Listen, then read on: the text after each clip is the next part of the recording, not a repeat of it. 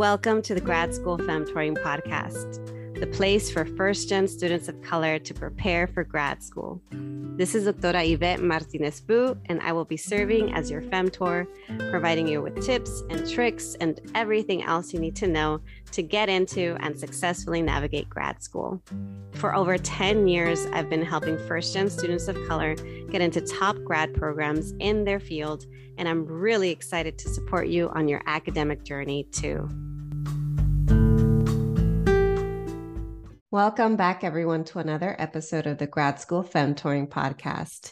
This is your host, Doctora Yvette, and today's episode is going to be focused on five reasons why first gen Latinas struggle with self care. This is something that I expand on further in my grad school Femtoring Academy and one of the six workshops that I share in the academy. And because it came up and I thought it was something that would be especially useful to my podcast listeners, I thought to myself, why not share this information publicly? Why not make it accessible in the hopes that it can support someone out there who may be, like me, a first gen Latina and who may also be struggling with self care? I have struggled with self care for a very, very long time. It's still an ongoing struggle, but I've gotten a lot better at uh, putting myself first and taking care of myself so that, that I can then take care of others as well. And so, you know, based on what I've learned, I thought I'd share with you these five reasons that I've noticed for myself and also among the many different people that I engage with, whether they're my femtees, my clients, my former students, people I know that are part of my community. These are the things that, that we've got going on. One of the struggles that we experience as Latinas. And I'm going to be speaking about my own experience as a child of Mexican immigrants. In my Mexican household, there was a constant struggle of Marianismo, of upholding this idealized view of what femininity was supposed to look like and be like.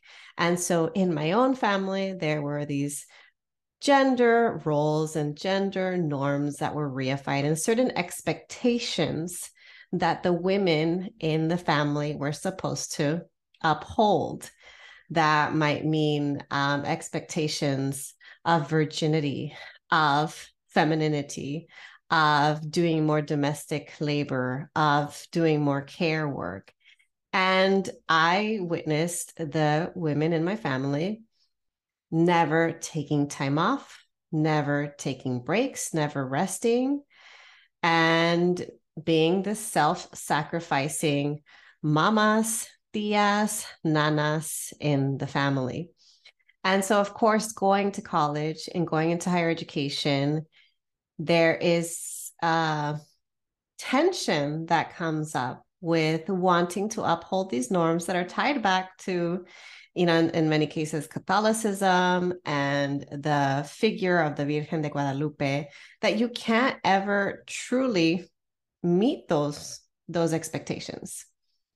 You cannot compare yourself to the Virgen de Guadalupe, although admittedly, there's this whole sector of Chicana feminist art that kind of takes back that figure and uses it to like reclaim their identity in an empowering way. And I'm all for that.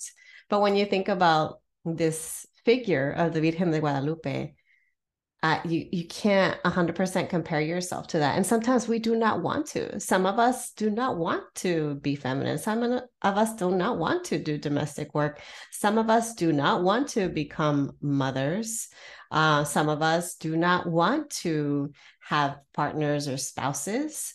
Um, some of us have a different idea and conception of what we want in our life and it it's that tension going to college getting a career that sometimes um, becomes this tension that you experience that it's a tension that i experienced going to college as the first one to move out of my family as um, the first one to go to college and leaving my younger siblings behind uh, when I was the one that would take care of them, babysit them. That was a conflict, that was a struggle having to do with me not upholding the values and the expectations of uh, the family that ties back to Marianismo. The next is related to this, and a lot of us feel it. And a lot of us, um, we may uh, still uphold this value and believe in it. And that is in this concept of familismo. And the concept of, of familismo among a lot of Latinx, Latina families is, is you're taught to put the family first, to put the family first before anything, before even yourself. And when you put the family first and you um, you might still uphold it. You might believe in, okay, we got to take care of our families, we got to take care of our communities. I get that. But it can become this tension, or there can be some hostility with you doing something like going to college and grad school that may seem to appear that is all about you as opposed to supporting the family or the community. And you can even relate this to theories in psychology like family systems theory and how there might be this tension between the the values that your family upholds that are related to uh, prioritizing the collective and the values that maybe as a child of immigrants um, that the your new country, your new home upholds. So thinking about my family coming from Mexico, upholding values of more collectivity, and then moving to uh, the U.S. and me being born there, being raised there, and in the U.S. we have this uh, shared collective kind of the country's value of individualism. Individualism is in direct kind of um, contrast to collectivity. And not every country is like that. I mean, I'm recording this. I'm still based in Portugal while recording this, although I think I'm not sure when this episode is going to come out. It might come out when I'm still here or when I'm back in the US. But in Portugal, there's definitely more of a collective type of uh, value of like putting the society first before the individual. And so again, if you're focusing on on yourself, if you are maybe putting a pause on supporting others in some way, shape, or form, or maybe even setting boundaries that can become a tension and that can become a struggle. You might feel really bad or guilty for doing things that are for you, even if you know you're doing it for you, but also at the same time for you and for the future you that's going to be able to then better support your family and community later. But yeah, familismo is a thing that comes up a lot. You're feeling that conflict of like, but I need to work on my my academics or but I need to work on my work stuff and I have all of these other family related obligations. How do I balance both or cycle between both? Next is the imposter phenomenon. I've talked about it in a former episode on imposter syndrome. I might have a couple of episodes on imposter syndrome now that I think about it. But um, now I'm referring to it as imposter phenomenon because I know that language matters and that the word syndrome itself tends to be pathologizing and tends to put the blame on the individual as opposed to thinking about it as a systemic issue and as a phenomenon that's going on across a lot of different people. Imposter phenomenon is something that happens to all kinds of people, not just first gen Latinas, but because of our identities um, are often marginalized or underrepresented identities in a higher ed, we may feel that feeling even more so the feeling of, I'm not good enough. They're going to figure out that I'm a fraud. I don't know what I'm doing. I don't even want to ask for help because then they're going to figure out that I don't know anything. Just constantly doubting yourself that's the imposter phenomenon. And so, if you're feeling the imposter phenomenon, how are you then going to take care of yourself? If you're constantly feeling like you have to prove yourself, constantly feeling like you have to do extra work, work even harder than everybody else, that leaves very little time and energy for you to prioritize yourself and to take care of yourself. I spent so much time trying to prove to others and to myself that I deserve to be in grad school that I've said it so many times. I worked myself to the point of developing chronic illnesses. I burnt out.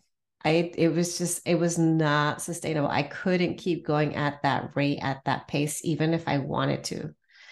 And the imposter phenomenon definitely played a big role in that. The other struggle, uh, the other reason that comes up that makes it difficult for you to take care of yourself as a first gen Latina are microaggressions. And related to that, also racial battle fatigue. Microaggressions are those stings, are those instances of people doing something to belittle you or to put you put you down or to insult you or those little minor stings of racism, sexism, classism, ableism, homophobia, transphobia, you name it. There's so many isms out there.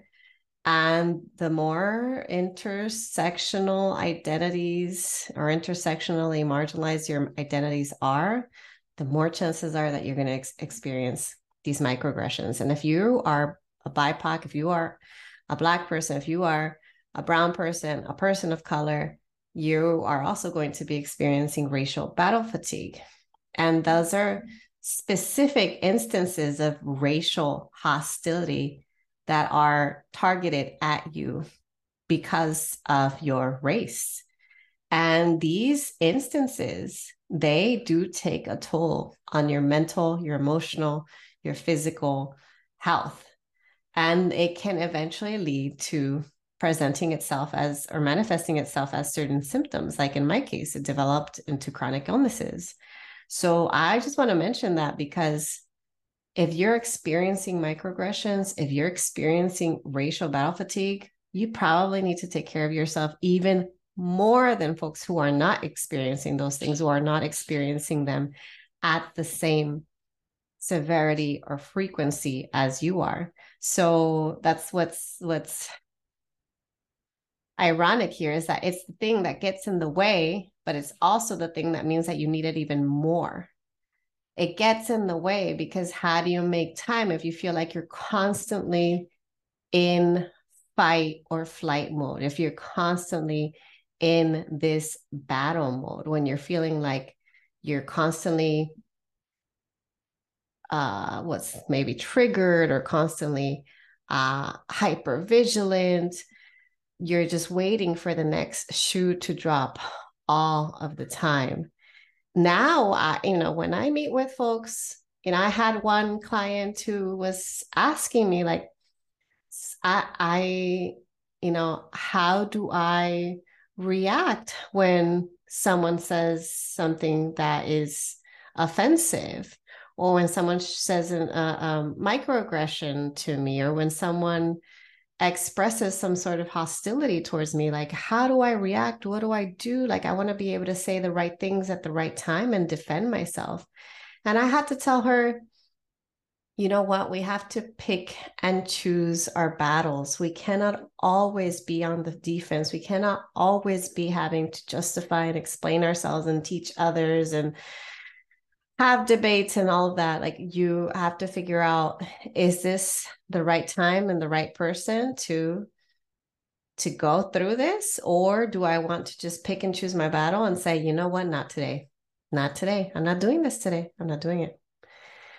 And um, you know, that's what I recommend. If you find yourself just more multiple instances of microaggressions, remind yourself like, is this even worth your time? Is it worth it? Is it, or is it not today? Just you're not going to deal with it today. It doesn't mean you're never going to deal with it. It just means you have to be very selective uh, because you have to protect yourself and your energy. All right. The last of the five reasons that first gen Latinas struggle with self care is this concept of cultural straddling, this concept of what Gloria Anzaldúa famously called the Nepantla state, of feeling like you're straddling between two or more cultures. It could be the culture of academia, it could be the culture of the country that your family comes from, it could be the culture of your adoptive country if you are an immigrant or a child of immigrants. Um, you are you are straddling or you are uh, going back and forth between different types of cultures and this can be confusing this can be difficult to manage and navigate this can have an impact on your identity and how you choose to identify. And uh, what I love about referring to this or associating this with the Nepantla state is that it is okay to be in an in between state. Uh, state. It is okay to be experiencing the sense of like this is what it means to be living at the interstices inter, I can never say that word the, the interstitial space. Um that is it's okay to not feel like you're from here or from there. And it's okay to own your multiplicity. It's okay to be a full whole self even if you have multiple cultures that you are honoring uh, but cultural straddling makes it that much more difficult to take care of yourself because it it it means you're faced with a lot of different uh, tensions, a lot of different um, conflicts, a lot of different expectations, and that's it's up to you to decide what am I going to take and what am I going to let go? What am I going to take from the cultures that I'm straddling, and what am I going to choose not to to own or not to uh, follow? And so there might be things about about your parents' home countries or about your home country or about the new spaces that you inhabit. There might be things that you really like that you're going to own and embrace, and there might be things that you're going to let go of. And that's okay. Um, but as as soon as you start to learn more about the cultures that you're straddling and figure out what are the things you're going to take, what are the things you're going to let go of, it'll be a little bit easier for you to start to take care of yourself because the more aware you are about who you are, where you come from, and how that impacts the spaces that you enter, the more you're going to be able to then also be aware about the things that you need to take care of yourself. Now, I'm not going to be going into any self care strategies today. I just wanted to make you aware of these five different concepts the concepts of Marianismo, familismo, imposter phenomenon, microaggressions, and cultural straddling. Some of these I've covered before. Some of these I haven't covered uh, quite yet. Uh, but nonetheless, I think they're important to keep mentioning, to keep reinforcing, so that those of you that are newer to my podcast can go back and listen to my episode on imposter syndrome can go back and listen to um, any episodes where I've talked about microaggressions. And so that you can then go on and, and look up these terms for yourself and learn more about them and learn about how they impact you as well. That's it for this week's episode. I wanted to keep it short and sweet. And I hope that you enjoyed it. I will talk to you all next time.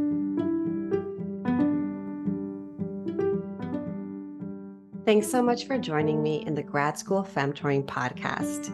If you liked what you heard, here are three ways you can support the show. The first is to make sure you're subscribed and leave a review of the podcast. If you leave me a review on Apple Podcasts, you become eligible for a free half hour coaching session with me. Yes, that's right, one free session. Once you leave a review, you can email me a screenshot and I'll send you a link to sign up. The second way to show your love is to get yourself a copy of my free 15 page grad school femtoring kit, which includes resources on research, organization, grad school, and career prep. Go to gradschoolfemtoring.com slash kit to get it today. The third and last way to support my show is to follow me on social media.